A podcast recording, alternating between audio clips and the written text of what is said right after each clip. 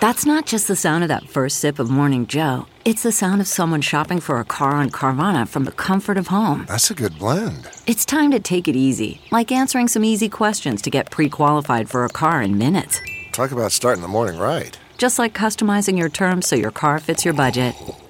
Mm-mm-mm. Visit Carvana.com or download the app to experience car shopping the way it should be convenient, comfortable.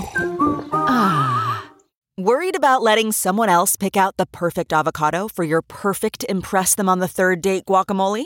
Well, good thing Instacart shoppers are as picky as you are. They find ripe avocados like it's their guac on the line. They are milk expiration date detectives. They bag eggs like the 12 precious pieces of cargo they are. So let Instacart shoppers overthink your groceries so that you can overthink what you'll wear on that third date. Download the Instacart app today to get free delivery on your first three orders while supplies last. Minimum $10 per order. Additional terms apply. Welcome to the refresh from Insider. I'm Rebeca Ibarra. And I'm Dave Smith. It is Wednesday, December 14th, and we've got the news you need and want to know. Here's the latest. Ukraine says at least a dozen Russian drones were shot down over Kyiv this morning. People living in the city were woken up by air raid sirens and the sounds of air defenses just before dawn. Officials say they were Iranian made drones. Russia has been targeting Ukraine's infrastructure to weaken the country as temperatures drop. In this raid, some residential and government buildings were damaged by debris, but no injuries were reported leaders on both sides in Congress have reached a deal that could fund the government until the end of 2023. Negotiations have been running right up to Friday's deadline when current funds are set to run out. Lawmakers are expected to vote through a one week stopgap today so they can get the full year's plans finalized next week. Both sides insist they can avoid a shutdown, but with Republicans waiting for their House majority in January, some are still threatening delays by picking at the details of which Biden administration projects should get cash. Here's the latest on COVID. Beijing is dealing with its first significant COVID outbreak since the start of the pandemic. China has been winding down strict zero COVID policies, but in the country's capital, the streets are empty because residents are under self imposed lockdown. Medicine and rapid antigen tests are basically sold out at local stores. Chinese authorities are only counting symptomatic COVID infections, but the nation's reported total is almost 370,000. That's double from October 1st. Here in the US, the CDC says at least 3,500 people have died from long COVID related illness.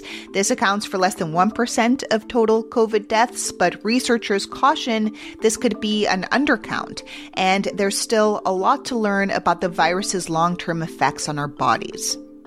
10 years ago today, a 20 year old killed his mother and then shot and killed 20 first graders and six adults in Sandy Hook Elementary School in Newtown, Connecticut, before taking his own life. The day changed the lives for countless Americans, but especially for the families of the 26 people who lost their loved ones that day. While advocacy groups have made progress on gun reform, advocates say more still needs to be done to prevent similar events from happening, especially since earlier this year, another young man with access to assault weapons fatally shot 19 students and two teachers at Robb Elementary School in Uvalde, Texas, wounding 17 others. In the past month alone, we've also seen gunmen use assault weapons to kill people at an LGBTQ nightclub in Colorado, at a Walmart in Virginia, and at the University of Virginia. Activists believe an assault weapons ban is crucial, but with Republicans taking control of the House in January, it will likely be difficult to move that policy forward.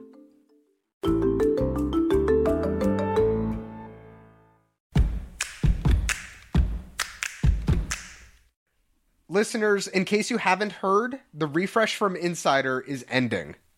It is. This is our last week, and we just want to say it's been a blast being the first podcast to give you the very latest news throughout the day. It's true. We have loved keeping you up to date, but it is time for us to wrap things up, and our last day is this Friday, December 16th. Until then, here's more of the latest news, and as always, thanks for listening.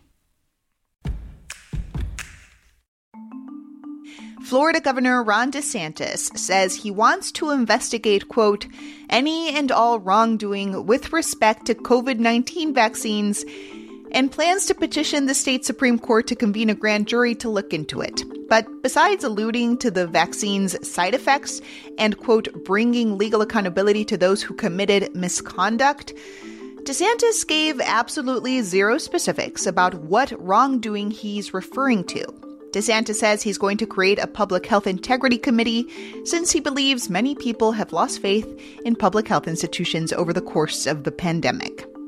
A massive storm is rolling through the U.S. right now. Yesterday, it sparked several tornadoes throughout Texas, Louisiana, and Oklahoma, leaving two people dead, including a child, and several others injured. Six states from Colorado to South Dakota are facing a blizzard warning today as the storm moves across the country. It's expected to sweep through all the lower 48 states. It'll move over to the Florida panhandle and up to the Northeast later this week, bringing more snow and ice. Megan Thee Stallion took the stand yesterday to testify against fellow rapper Tory Lanez in his trial on criminal shooting charges. It's the first time Megan has gone into public detail about that night in July 2020 when Lanez allegedly berated her and shot her in the foot. Megan admitted in Los Angeles court that she had initially lied about the incident, saying she had stepped on glass, not been shot, because she didn't think the big boys club music industry would believe her. But she said the shooting has impacted her physical and mental health, saying, quote, I can't even be happy. Her testimony continues today.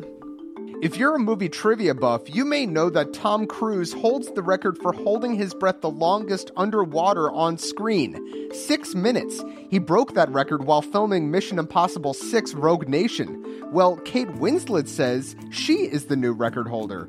In an interview with Total Film magazine, the actress says she held her breath for seven minutes and 15 seconds while filming a scene for Avatar The Way of Water. Winslet says director James Cameron didn't ask her to do it. Instead, she saw the scene as an opportunity to beat her own personal record. She just so happened to also beat Cruise's too. She says she has a video of herself coming out of the water screaming, Am I dead? Have I died? Thanks for listening to the refresh from Insider. We'll be back tomorrow and the rest of this week, our final week, with the latest headlines. And we'd love to hear from you. You can reach us at therefresh at insider.com. I'm Rebeca Ibarra. And I'm Dave Smith. Talk to you soon.